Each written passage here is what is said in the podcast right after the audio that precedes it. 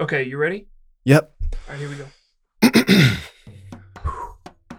We, the people of color, gathered together at this multinational People of Color Environmental Leadership Summit to begin to build a national and international movement of all peoples of color to fight the destruction and taking of our lands and communities. Do hereby reestablish our spiritual interdependence to the sacredness of our Mother Earth, to respect and celebrate each of our cultures, languages, and beliefs about the natural world and our roles in healing ourselves, to ensure environmental justice.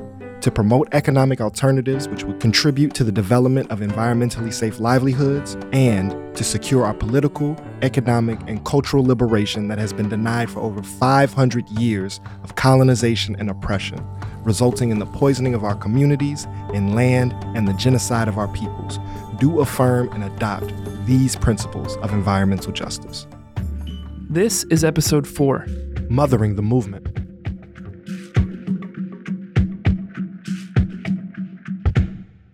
After nearly 10 years of fighting, Hazel Johnson learned she wasn't fighting alone.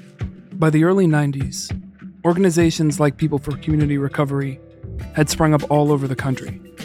People were fighting to address the environmental harms in their space, just like Hazel was in Altgeld Gardens.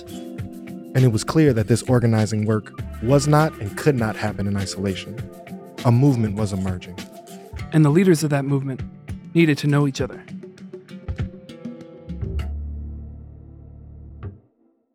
In October of 1991, various activists came together in Washington, D.C. for the first People of Color Environmental Leadership Summit.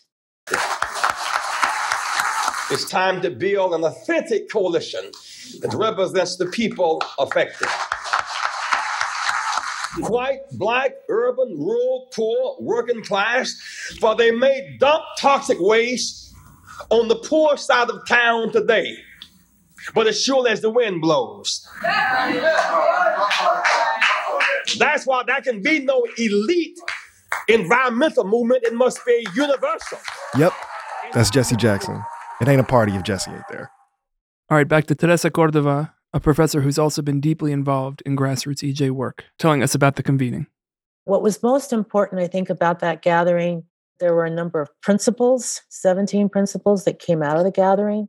What impressed me most, though, is the debate around the principles, because this forced all groups to broaden their thinking. So, for example, Native American, Mexican American, they had to consider and wrap their heads around the role of slavery in producing environmental injustice. And for African Americans, we had to understand that Native Americans are a sovereign people with treaty arrangement with this government. And so that, so that their role and rights are often defined by those treaty rights. And then we had international folks from South America. We had some people from the Marshall Islands at this at this conference. So you know, we had to think about and talk about the role of colonialism and neocolonialism in terms of impacting people's health. So it required everybody to sort of leave their local struggle, whether it's at a local steel plant or a community organization, and think broadly and talk about uh, the world. What you heard at the top of this episode was the preamble to these principles, the principles that we already listed in episode one as the de facto definition of what environmental justice is. But of course, those principles didn't just appear out of thin air. They came from this room of people from all over the world, creating this language for their own work, but also for the generations to come. And they were successful in that mission. The principles that came out of this conference became a rubric for future generations of environmental justice work that continues on till today. The convening also modeled how the environmental justice movement can work. The way that the organizers in that room in 1991 worked together, connected their particular space to global dynamics and struggle, is the way that the environmental justice movement has located its power in the 30 years since. And in this room of leaders, Hazel's leadership was undeniable. This is a dream. I told Ben a year ago that I would like to see some people of color. I've been fighting the environment for nine years on a daily basis. Mostly everywhere I went, I was the only black among three or four, five hundred whites speaking on the environment.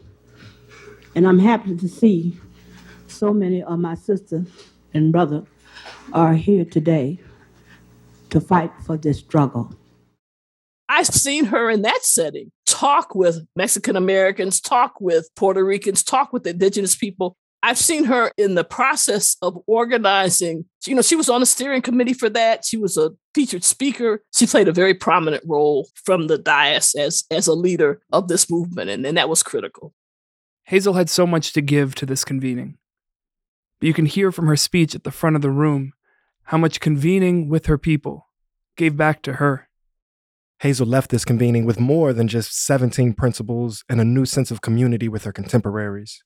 She left with a new position, a new honorary distinction, a new moniker, a new name Mother of the Environmental Justice Movement. Teresa. I was there actually in that room when this happened. It was when they brought up all these women who might all have been like the co founders, right? And they all, in sort of Black woman tradition, um, they all kind of dressed up and they all wore hats. All the women leaders of the movement. I remember the moment of these women parading up there and I remember how beautiful it was and inspiring and all of that. It was not such a big event that I remember, you know, we're going to we're going to do this big celebration and we're going to name her the mother of environmental justice. There was I don't remember there there being such a moment as she was coming up there was a reference made to her as such. It wasn't like there had been a, a meeting of all the activists and everybody decided they were going to give her this name, right? But I think if there was one person that everybody had said we all look up to, and respect as our elder, it would have been Hazel. Now, mind you, most of these women at this point are going to be probably in their 40s and 50s, but Hazel would have been probably a generation older than the youngest of these activists. She could literally be their mother. This honorific, the mother of the environmental justice movement, is what we saw that piqued our curiosity about who Hazel was. It signaled a great importance, a significance, but what does it really mean to be a mother of a movement? I'm a mom. I have two daughters, adults now. That's scientist and historian Sylvia Hood Washington. So when you, you talk about motherhood, right? You could be a mother in many ways. I'm going to take this from natural birth. So when you think of a mother, you think about this person who, in a process of creation, co creation, and protecting and sustaining life.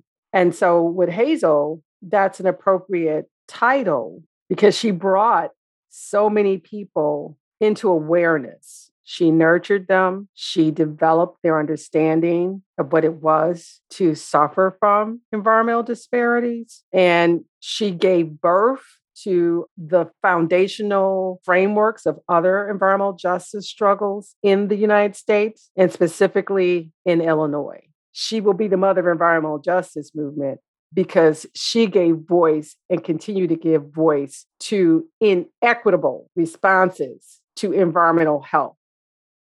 The reality of what it means just to be a human being on the planet and to understand what your goal in life is, which is to make sure your children and grandchildren flourish and continue and move in the same direction that you're trying to move. I think that that sort of mother wit is why people called her. I mean, there are other women that were leaders at this time period, but I think the reason she got that title is because she basically demonstrated in a concrete, real way on a day to day basis that basic, solid, hardcore mother wit that Black women historically have demonstrated. So this unofficial title brings us to a point of nuance or or even a, a contradiction. Oh, does this mean it's time for our contradiction bell? It is. Yes. So on the one hand, this moniker really situates Hazel's historical significance and ensures that her legacy will not be forgotten. And that's especially important because we're talking about a black woman, a black woman who migrated from the South, a black woman who migrated from the South and ended up in public housing a person existing at many intersections that are often marginalized, undervalued, and erased. But on the other hand, and this is true with most movements, the idea of highlighting a single figure may seem to be in conflict with the philosophy of collective power that makes these movements possible. And so that's why it's super important to think about what does this word mother actually mean? Because it's very easy for people to create their own meanings for that word. We got into the nitty gritty of this with Teresa. I think the connotation of mother is founder. She gave birth to it. And she was one of many who gave birth to it.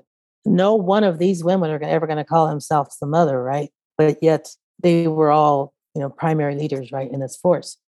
I'm almost curious if like a shift in the article of the sentence, how that reconciles the tension between the mother and a mother of the modern environmental justice movement. As I hear you describing it and you use like the the traditions of black women I, I think to the black you you see even name like the regalia and like the hats. Like I think of the black church and often there are mothers of the church.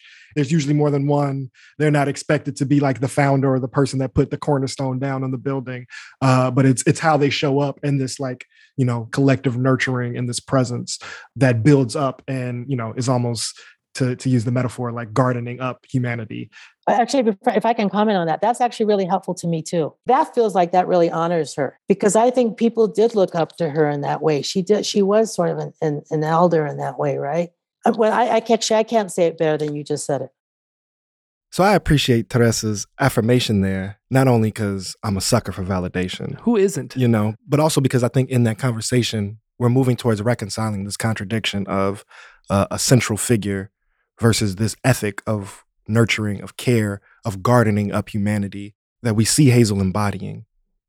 And I think it highlights the importance of motherhood in shaping our world and shaping our communities, not just in the like biological sense or in the household, but mothering is our highest ideal of care and love. Nothing goes beyond a air quote mother's love. And I think that's something we all need to strive for, not just in our interpersonal relationships, but how our political structures are organized, how our economy is governed, should be filtered through this ethic of love. Yeah, what if we built our social structures around this idea of mother wit, of how we take care of the people we love? What would that make possible? Now, of course, I mean, if you're listening, you know us by now. This idea comes with its own set of contradictions. reconcile one contradiction, you got another one coming. Ring the bell. Because when we talk about mothering, there is typically a gender position assigned to that role, right? Those responsibilities, both in a traditional family model, but also within the environmental justice movement, have sat on the shoulders of women.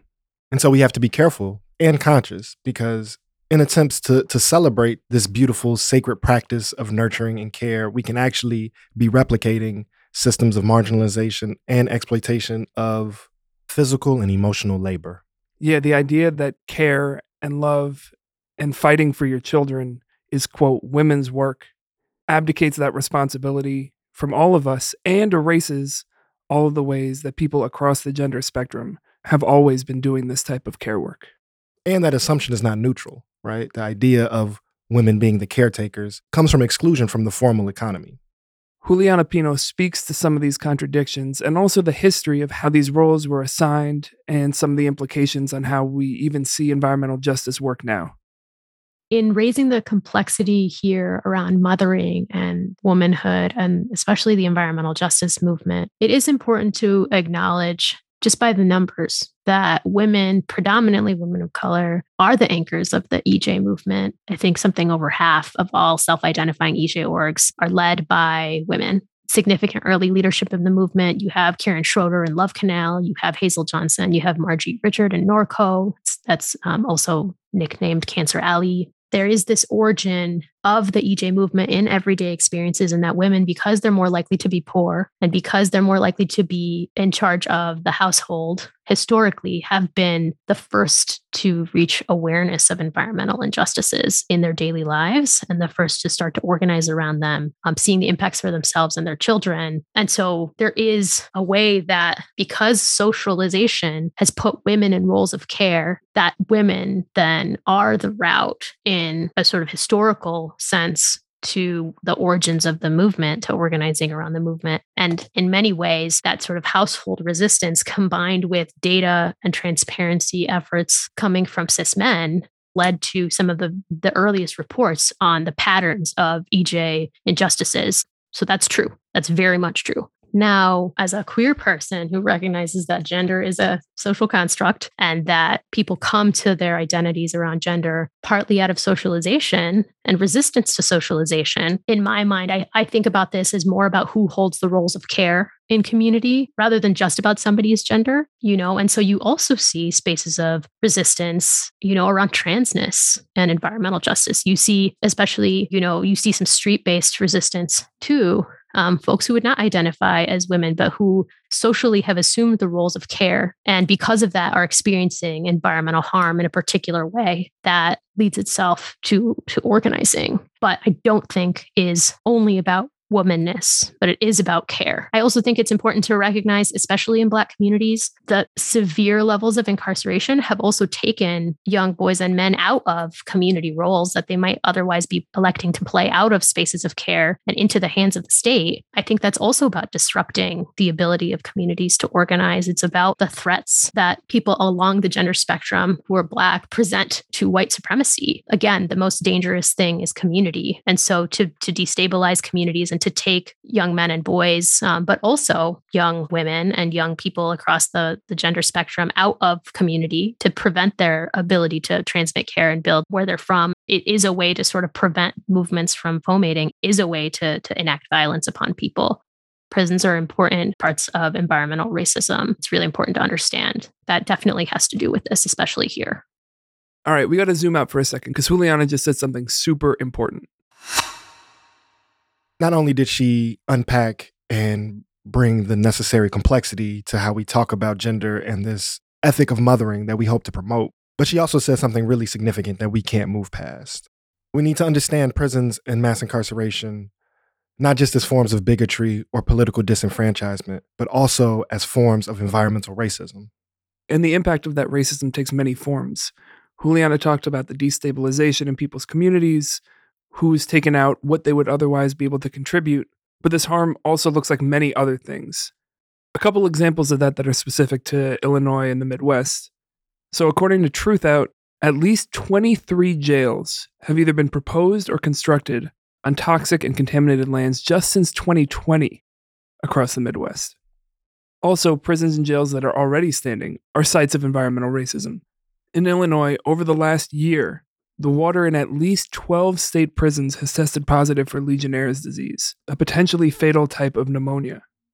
In the facilities that have tested positive, there are more than 9,000 people living exposed to this potentially life threatening illness. And so the COVID 19 pandemic crystallized a reality that's been true for generations that prisons and jails aren't just sites of torture and separation, but also sites of concentrated illness and disease that decimates the health and is death making for the people experiencing incarceration.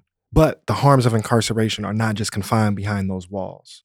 They continue to impact our community as folks return home, as folks stay connected through visits, and through the circulation of staff and guards that come in and out of the facilities. So, Juliana makes a really clear statement that prisons are environmental racism. And so, to do environmental justice work, we need to be fighting to dismantle policing and incarceration. And to fight the harms of policing and incarceration, we need to understand the way that environmental racism is built into those systems. All right, let's zoom back in to Juliana. I also think there is room in the movement for other kinds of leadership. It is rife with power struggles, though, in the way that you also see that in the civil rights movement writ large and in other movements like labor organizing you still see the same dynamic where people, you know, especially cis men, are not necessarily coming to it always from the same place of experience, but do tend to get more resources, for example, or do tend to take the mic and do tend to um, get legibly understood as as leaders in a way that women residents still have to fight for that. Queer and trans people still have to fight for that, even like legibility in the movement at all. That observation Juliana makes is one, of course, that you and I have seen in our years as organizers, both on and off mic. And it's something that we keep in mind also in our role as the makers of this show, you know? We are two cishet men who fundraise to be on mic to tell this story. And so it is our responsibility to do so while accounting for this inequity of power and legibility that Juliana is naming. Yeah, we need everyone to participate, but we need everyone to participate with intention and an understanding of the power dynamics they bring to the table. All right, so we we pulled out these contradictions. We went super deep, but I think the main point that we're hearing is actually really straightforward. That this mothering ethic that we're talking about is not some mystical, biological, innate genius. It's about a commitment to love to the full extent of your power. Linda Rae Murray says this super clearly in a way that only someone who's been a mother and a grandmother can. I may get kicked out of the mother and grandmother union for this. I don't know. So I think we have to step back from our romanticized notions of mother, what that means. So those of us who, who are mothers and grandmothers know, you know, you start off, you don't know what the hell you're doing. What happens is you know that you love that child. It's not that you know everything, because unfortunately, now don't don't tell this to my grandkids. Unfortunately, we're we're sometimes even wrong. The point is that you love the children, the grandchildren, the nieces and nephews, and you're trying to do everything within your power to protect them, even though you know as a Black woman, you don't have a lot of power. Hazel had limited access to structural power, but one of her movement children became the most powerful person in the world. Their relationship, like so many of the other connections that Hazel built with young people, started in an organizing meeting. Cheryl explains how Barack Obama entered the gardens. And see, my mother was a confirmed Catholic. So we used to have a Catholic church out here called Our Lady of the Gardens. We didn't have a 501c3. So the church was our fiscal agent to allow us to get funding. And that's where she met Obama at, because she was with the Catholic Church. He was hired by the Developing Communities Project. That's Bob Ginsberg, longtime organizer in the Calumet region who was very active during this time. He was a young guy who was just with mostly older women who didn't necessarily relate to him or trust him. It takes a long time for you know a young man to sort of get older women to sort of appreciate it, you know, to trust him. And he was only there a few years, and before he went off to law school. I think it had a bigger impact on Obama than it did on Hazel. Now, when I was wor- working with him, I never had no idea. I know he was an ambitious young man. He was nice, polite. You know, I know he was wanted to go beyond what he was already, but I had no idea that he would go that far. And I'm very proud of him. My mother had a lot of aspiration for that man. She really, when my mother called you her son, that's the highest regards that you could get from her, is when she called you her son or daughter. I was in college at that particular time. When I come home, I would see him sitting at the kitchen table, him and my mother strategizing on what's going on in the community, particularly around CHA and their lack of response of doing maintenance in, in Altgeld. What I remember is when he walked to my mother's house and my mother met him outside and I was just listening. And I remember him saying, Ms. Johnson, I got good news or bad news for you. He said, which one you want to hear? She said, well, give me the bad news. And he told her that he was leaving DCP. And she was like, oh no, why are you leaving? And then he said, the good news that I got accepted to Harvard Law School because he wanted to become a lawyer to come back and represent groups like my mother who's trying to fight for their community. And they walked back to his car and he left. I think he spent like 20 minutes with my mother. So Obama leaves in 88 to go to Harvard Law School.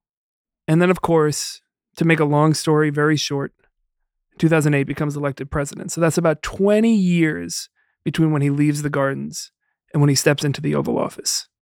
But Hazel actually had a much quicker track to the Oval Office than Obama did. By 91, when the convening we talked about at the top of this episode happened, she'd already encountered President Reagan and Bush and been recognized for her work in various ways. But it wasn't until after that summit, after she became this mother of environmental justice, that she and the rest of the EJ movement were able to push the White House to make any substantive steps toward addressing environmental racism. One of the most formal commitments that the EJ movement pushed the White House to was Executive Order 12898 Federal Actions to Address Environmental Justice in Minority and Low Income Populations, signed by Bill Clinton on February 16th, 1994. Teresa. So the Clinton executive order, all right, there were a couple of folks who were connected to the movement, Bob Bullard being one, and Ben Chavis, of course, being the other, they were on Clinton's transition team. But there were a slew of these networks and EJ activists. They really pushed Bob and Ben to push from the inside while they pushed from the outside to get this Clinton executive order. So that meant that all these other agencies within the government, federal government, would have to look at all of their work through an environmental justice lens. If you Google Hazel Johnson, one of the first images that's going to come up is actually a really famous photo of this executive order signing. And you see how, how central and prominent she is in that tableau.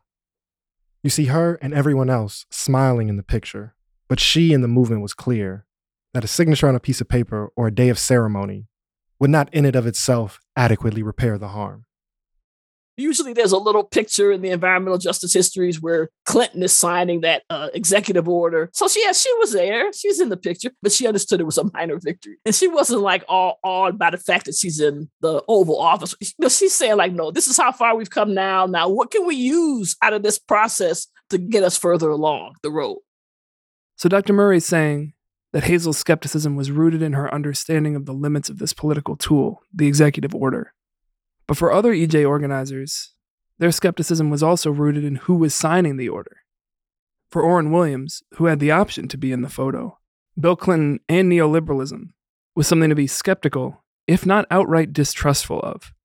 You know, they're trying to figure out who was going to be in the picture with Bill Clinton signing. Don't you want to do it? And I'm like, nope. And people like, oh, this is a great opportunity. It's like, no, I'm not feeling dude. And no, I don't want to be in a picture and something that lives in the perpetuity and something that somebody can interpret as me trusting Bill Clinton and like, oh my God, you know, like, nah, well, never feeling it. Again, I, I think she stood in the tradition of Black mothers. She was very clear that the executive order was a small, tiny, tiny step. And if you didn't keep your eye on those folks, it would go backwards. It wouldn't even be useful. I think the contribution of the executive order, you know, again, it's, it's not to take away from forcing the president of the United States to write uh, an executive order. That that took a lot of organizing, but no one thought that that was anywhere close to a solution. I think it it allowed a number of technocrats to begin to say, well, maybe we should be concerned about environmental justice. But again, I don't think that came from the executive order. I really think that came from the movement, but it helped codify it because people can sort of touch it and say, oh, at this point, every government agency had to explain impact on environmental justice. So I don't want to say it was worthless, but it didn't accomplish what we needed it to accomplish. Here's Creative Cabinet member Juliana Pino.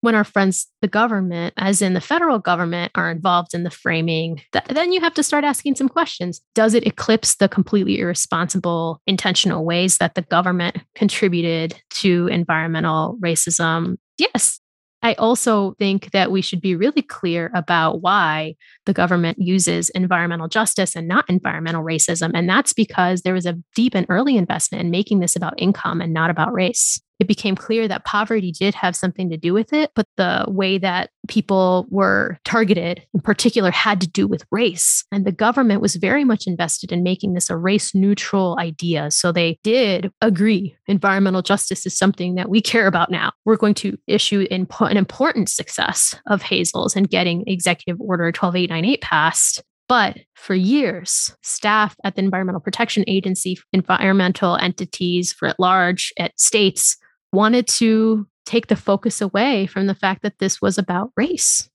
Without addressing the underpinnings of white supremacy, you're never going to get environmental justice. Without understanding that is about environmental racism, you're never going to get to the solutions that people actually wanted in community. So, in this executive order, like we just heard, was the mandate that every government agency, when they make decisions, take environmental justice into account. This executive order also led to the creation of a few government structures to help make that happen. One of the most prominent was the National Environmental Justice Advisory Council, or NEJAC, which was built to provide independent advice and recommendations to the EPA around new policies and decisions. Hazel was a member. Professor David Pellow, a scholar of environmental justice who worked with PCR at the time, talks about the structure, pros, and cons of this new formation The NEJAC, you know, had over the years come under criticism, I think primarily, you know, under the radar. Not a lot of people spoke out about it, you know, in, in the media, but, you know, it was this entity that says, hey, look, we need representation from EJ communities advising the White House, advising the federal government on various policies. And I, I think that sounds great. That makes all the sense in the world and in a very real way represents a real success. But one of the things that we saw with NEJAC in particular, but with a lot of other entities like that, was you had groups like PCR and other groups all around the country who are so under resourced, not just in terms of you know funding, but in terms of people. Like, damn, we got like two or three staff members trying to keep an organization afloat. How are we going to keep this organization afloat if one third of us is spending like at least it feels like a half-time job flying back and forth to DC and doing all these meetings. And it, basically that felt like a form of extraction as well. And there were many folks who told me in many organizations that, damn, it was hard to, you know, meet the payroll or meet the mission of our organization when one or more of our staffers was busy doing all this work in DC when we had problems back in Detroit or Atlanta or South Central or, or Chicago. And there was a similar dynamic with the, the Common Sense Initiative that the US EPA put together. You made me think about Hazel and Cheryl asking me to participate in uh, what do they call? The Common Sense Initiative, which was a program that Clinton Gore came up with uh, with different industrial sectors there was environmental organizations, mainstream environmental organizations. There were corporations, and then there was the environmental justice representative. One incident in particular stands out. Uh, there was this guy who was a muckety muck in the big steel, uh, like U.S. Steel, right? And one day he was transformed into the Incredible Hulk when he thought that carbon based manufacturing was going to be threatened he ripped off his glasses, he transformed himself, you know, and it says, we're, we're going to do this using fossil fuel regardless. And also, I learned a lot about government's role kind of in ensuring the safety and well being of corporations and not communities. We were trying to make, I think it was six different major industry sectors cheaper, smarter, and cleaner. You know, and I was like, smarter, cheaper, cleaner. Where's equity? Where's justice in there? But all I knew was, damn, I I'm falling behind on the work I'm supposed to be doing for PCR because I'm doing all these damn meetings in DC. And what sort of credit is PCR given for that at the end of the day? It was it was not clear. And it was also not clear that it was again a good investment of our time and energy when ultimately it was frankly a, a neoliberal strategy to keep industry you know doing what it was doing but to, to put lipstick on a pig to change really to change the optics and not transform what was happening in iron auto steel electronics printing you name it. Pcr and other organizations in the grassroots i think were being used by the epa to say hey look we're consulting with these folks. We're getting input from from these communities. And on another level I, you know I've, and i've talked to other folks who who worked at, at pcr at the time there was always this unsettling question of democratic and fair representation and this is something i'll put on everybody not just the us epa but on me on pcr and any grassroots groups which was like wait little old me one dude from the city of chicago representing all I don't know, environmental justice activists and communities of color in the city of Chicago. Who put me in charge? Nobody elected me.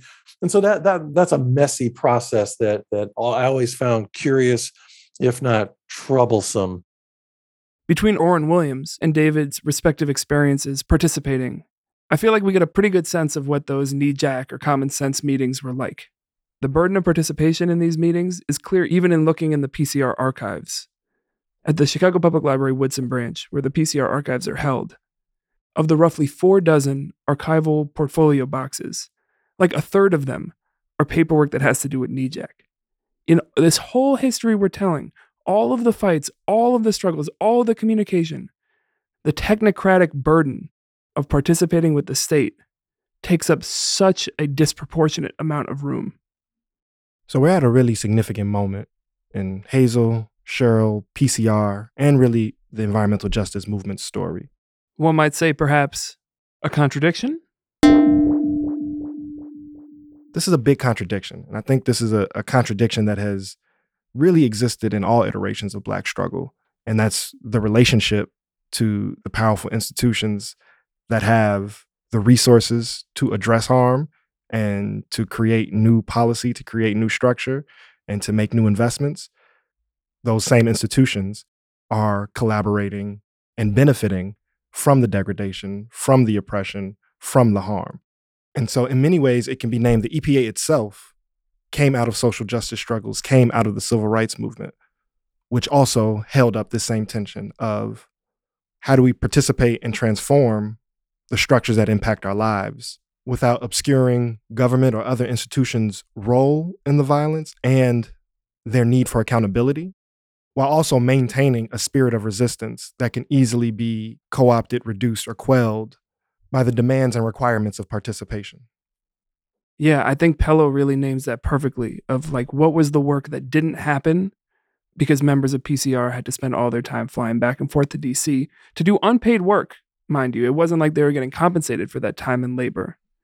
And at its core, what we're hearing is that the recognition and naming by the federal government of the concept of environmental justice became a tool to validate and perpetuate environmental injustice.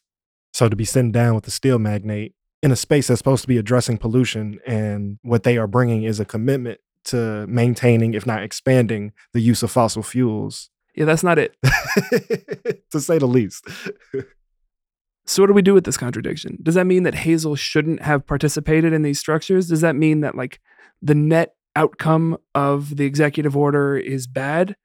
I don't think that's true. I think there are all kinds of ways that the work of the executive order furthered the idea of environmental justice in the public imagination, and there were policy decisions that did take that into account. So I'm not saying it wasn't useful or important. It's much better for these federal agencies to have this mandate than to not. Also, I think from a historical standpoint, that representational participation, that picture and that journey all the way to the White House and the highest formal office of power is part of why we're telling the story in the first place.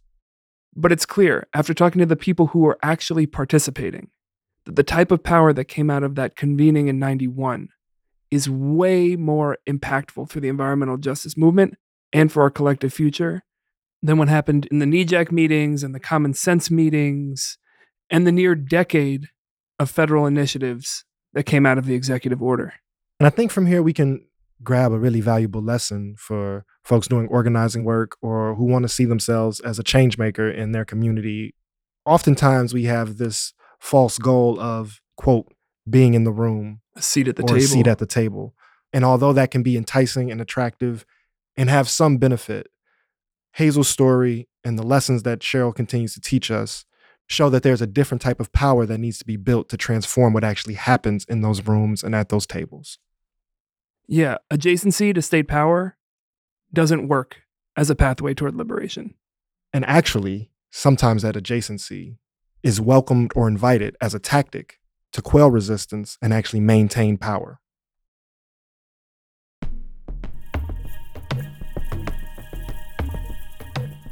Through all these contradictions, through all these back and forth flights to DC, throughout the nearly decade that followed, Hazel, and to a growing extent Cheryl, continued to do what they always did keep doing the work.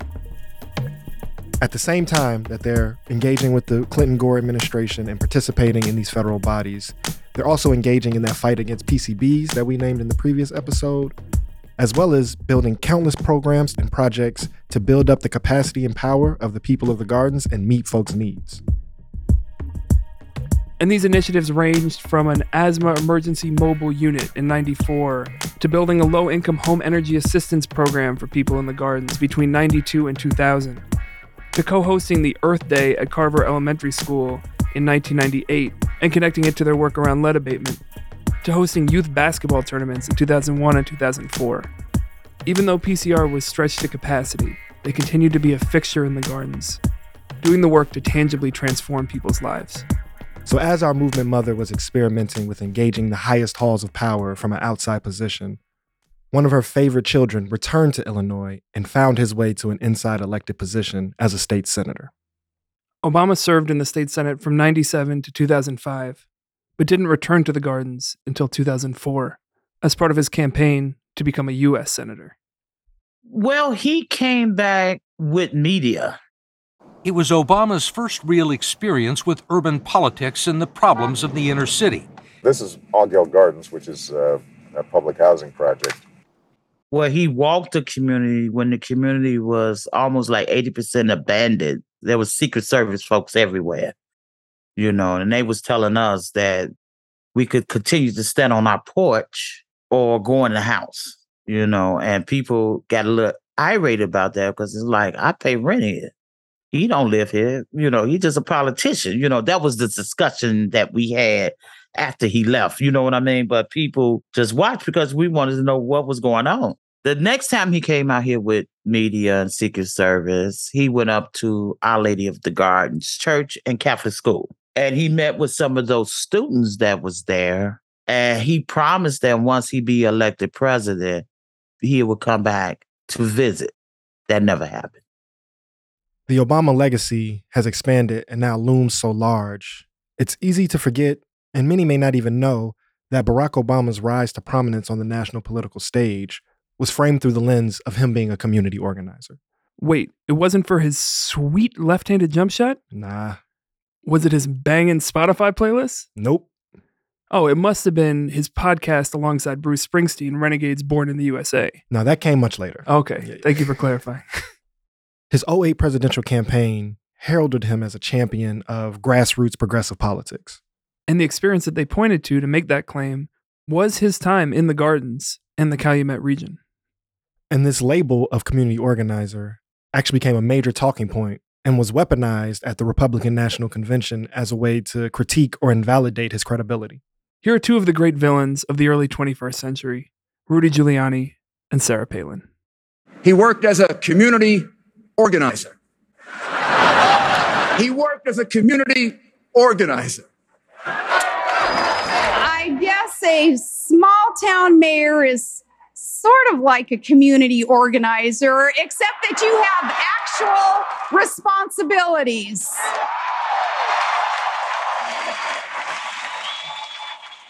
This is very curious. So they're talking about the three years of work that I did right out of college.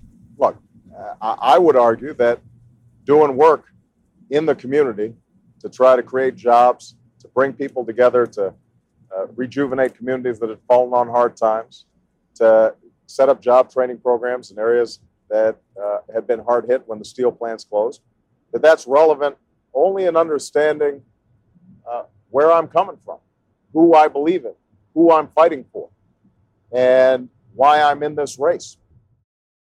But while Obama defended his organizer creds on a national scale, Cheryl had no delusions about what an Obama presidency would mean for PCR and the folks in the gardens.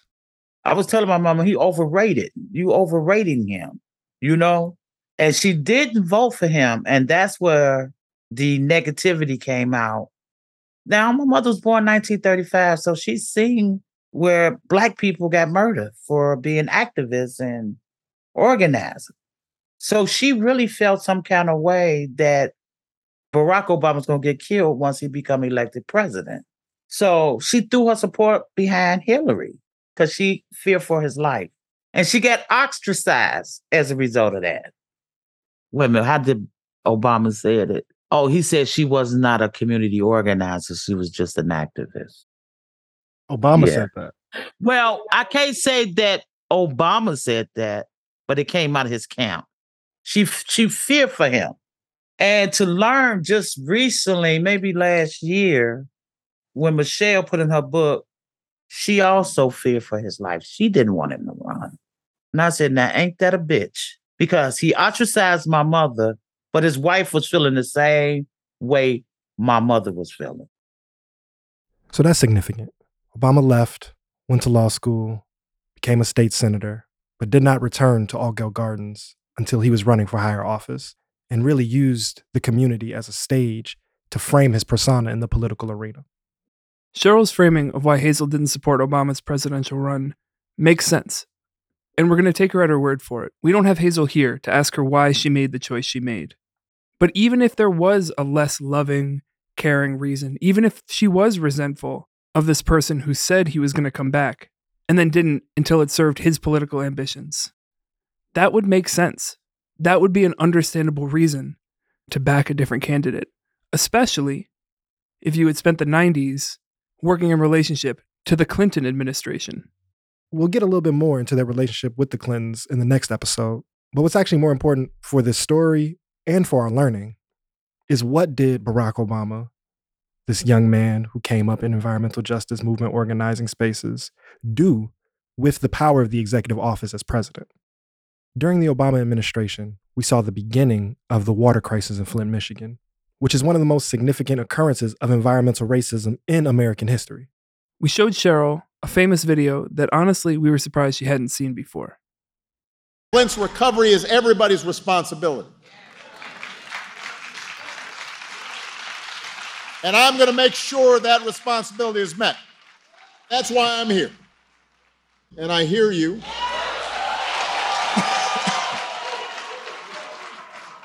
Uh, can, can I get some water? Come on up here. I want a glass of water. Get a bottle. Bottle water. I want a glass of water. Everybody settle down. This is a feisty crowd. For those of you listening who haven't seen the clip, Obama's in a big auditorium in front of probably, what would you say, 500 people? Minimum. And an aide brings him a glass of water. He brings it to his lips, and if you're watching from the front, it looks like he takes a sip of the water.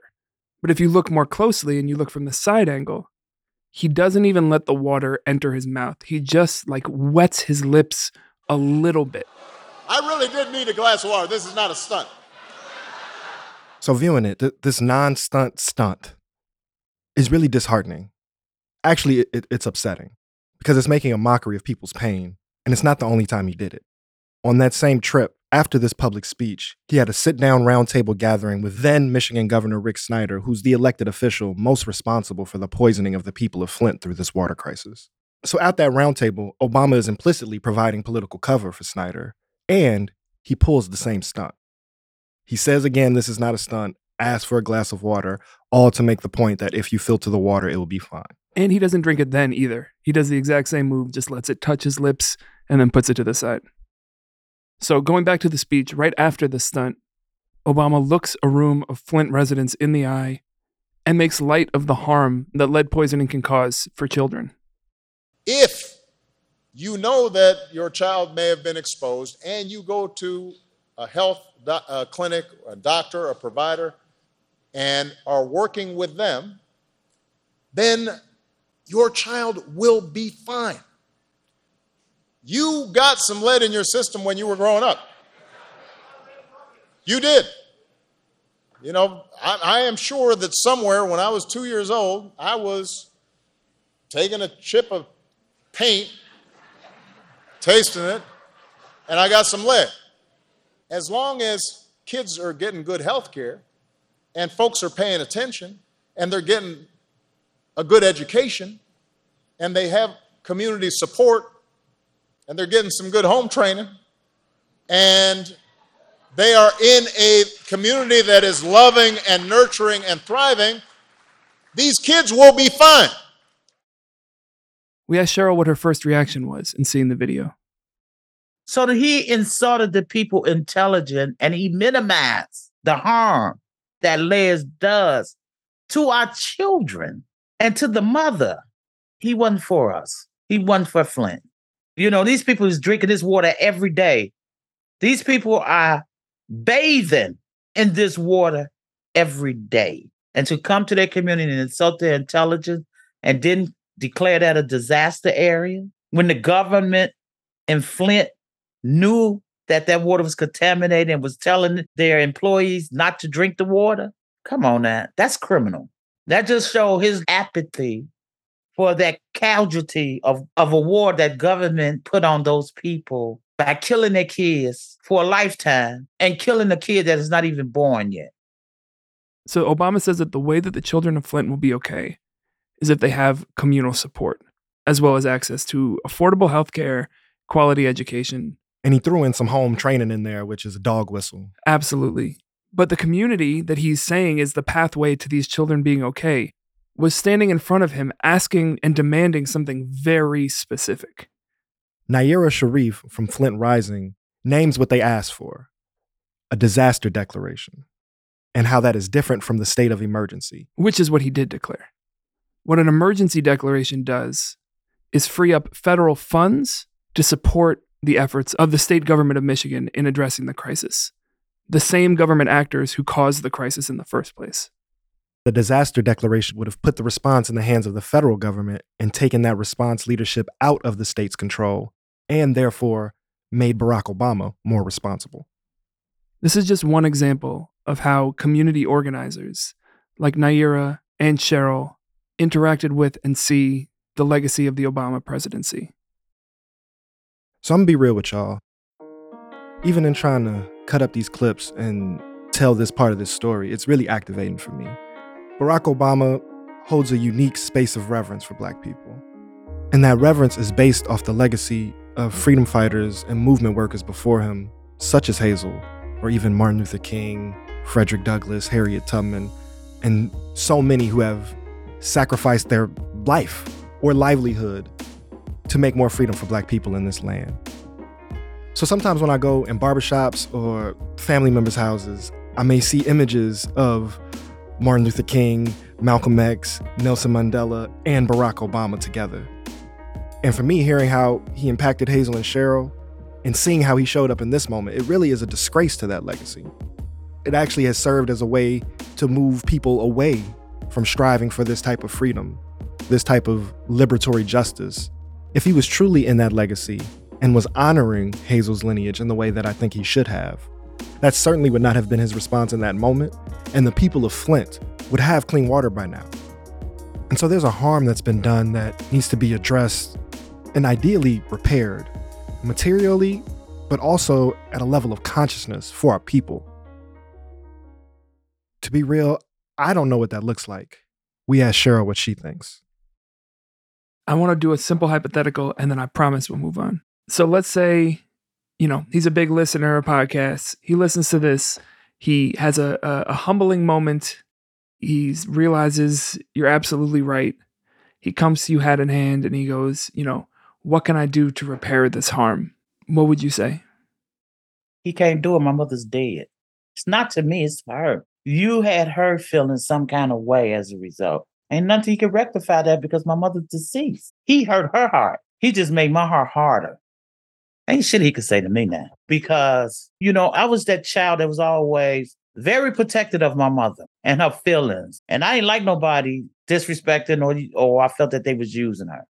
But to bring you in her house to sit at her table, to advocate in her community about you, and then fear for you, your safety, and you allow your camp to say negative things about my mother, and only because my mother was feeling the same way as your wife. I don't see what he done for my community. My community is still the same way. Matter of fact, even worse under his leadership. He didn't do anything, just like he didn't do anything for those people in Flint. He was just another politician. I'm just going to leave it like that. There is no happy ending to this part of the story. On the personal level and on a national level, the impact of the decisions that Obama made still reverberate and are impacting communities like the Gardens and like Flint and countless others. Beyond the sadness, there is a valuable lesson to be learned here. Before the Obama presidency, his journey was thought of as the goal. You gradually climb the ladder of power to the highest position available and make changes from within the state. In many ways, that's one of the central premises of the civil rights movement and being able to participate in the American institutional landscape. Yeah, that's part of why EJ organizers like Hazel went through the headache of participating in things like NEJAC, Common Sense Initiative, Executive Order. The assumption was if you had access to state power, you'd be able to move the needle and address the needs of your people. I think in this episode, we've shown the nuance and contradictions of that approach. Yes, you can create policy that addresses need, but often this approach can lead to both personal heartache and destructive co optation of movement.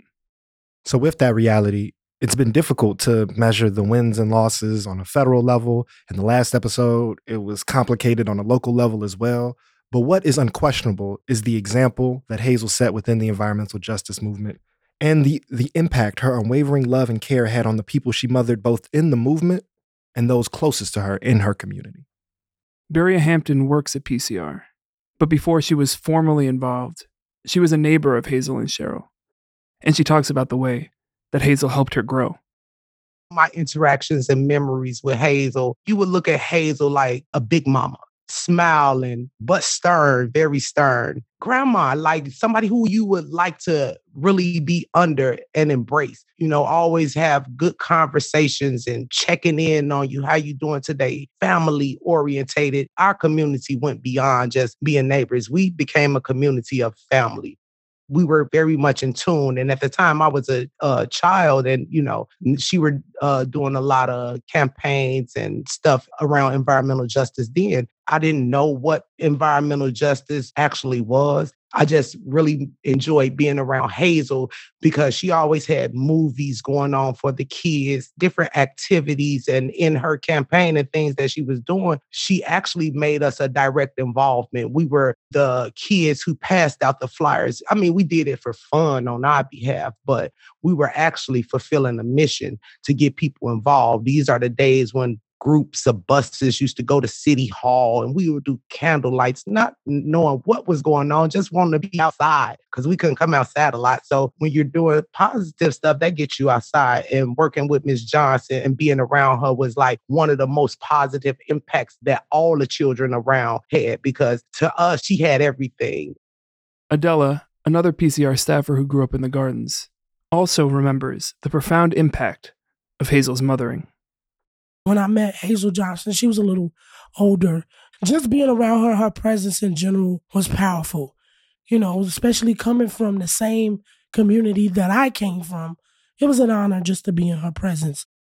So the impact of the mother of environmental justice resonated around the world.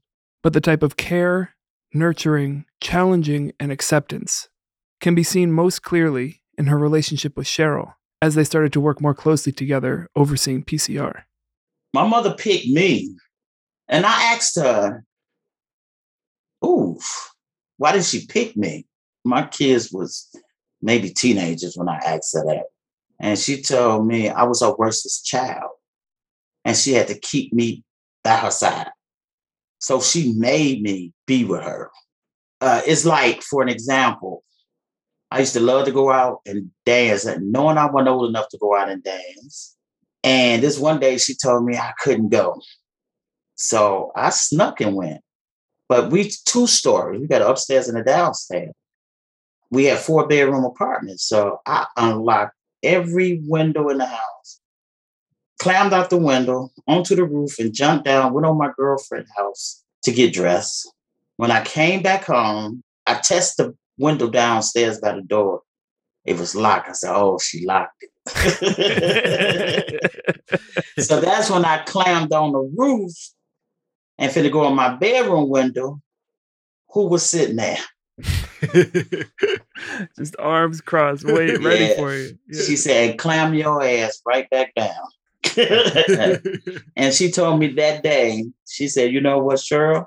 Seem like I can't stop you. Now, man, you I'm 15 years old. I can't stop you but I'll let you go out anytime you want to, long as you go to school every day. I said, for real? that wasn't hard at all. I went to school every day. I was one of her most problematic kids that was always doing something, getting in trouble. So she had to keep me close by. How did you receive that when she when she named it as that? She wasn't lying. She wasn't lying. I almost got in trouble. Look, I went to school off a suspension and go back on a suspension when I went back. so yeah, I, I agree with it. I was like, oh, you know. You know, the first time we talked, you shared a couple of these like things that your mom would say that you've been carrying with you. And I'm curious, are there any other like quotable sentences, phrases from your mom that you just keep in the back of your mind that you think would also be helpful for people in our audience to hear? No, y'all ain't gonna like what I, I I keep in the back of my mind. Okay, I tell you this. When my mother used to get mad at me, She called me a sack of bitches. and I was like, a sack. so you ain't calling me one, you ain't calling me two, you ain't calling me three. She calling me a sack of bitches, boy. You know, I think about that when I'm out of my element sometimes. I was like, okay, sure, you being a sack of bitches.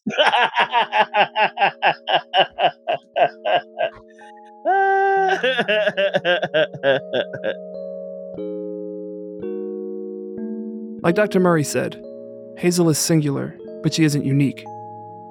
There are so many mothers of environmental justice. So many women, femmes, other caregivers who have poured their energy, their brilliance, their expertise, all they have to give into the struggle for repair. There are also many mothers of the gardens and communities like it. People who, in their own way, model this ethic of care that can make healing possible. And as we're putting this story together, that is the lesson we hope listeners get the most. We're not going through how to run an organizing meeting or how to power map the branches of government. And what we can learn from Hazel, Cheryl, and all of these mothers is it is the intentional politic of nurturing that will repair the damage and create healthy environments for people to live in. Dr. Joy West, another daughter of the gardens, celebrates this legacy of care and the sacrifice it requires.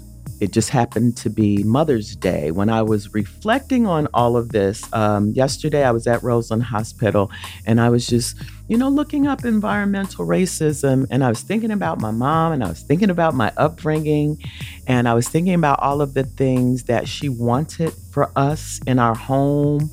I am particularly grateful for the women of the movement, the Hazel Johnsons of the movement that took the time away from her own children, her, her own family, to uplift the community so that we can continue to point out the wrongs in our communities and we can grow.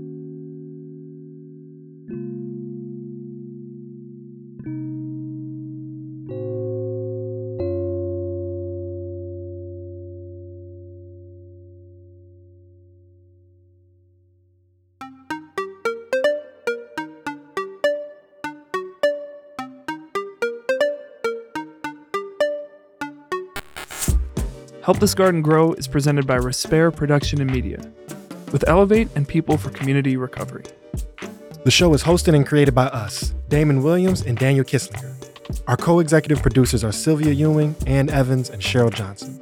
Our associate producer is Natalie Frazier. Our editor is Rocio Santos, and our consulting producers are Maurice and Judith from Juneteenth Productions.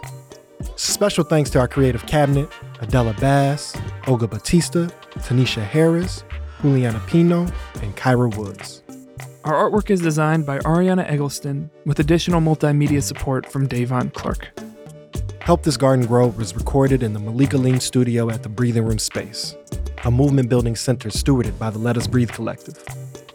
You can find out more about the work of Respair Production and Media at respairmedia.com. Get in tune with Elevate and elevatenp.org and support the work of PCR at peopleforcommunityrecovery.org. Much love to the people. Peace.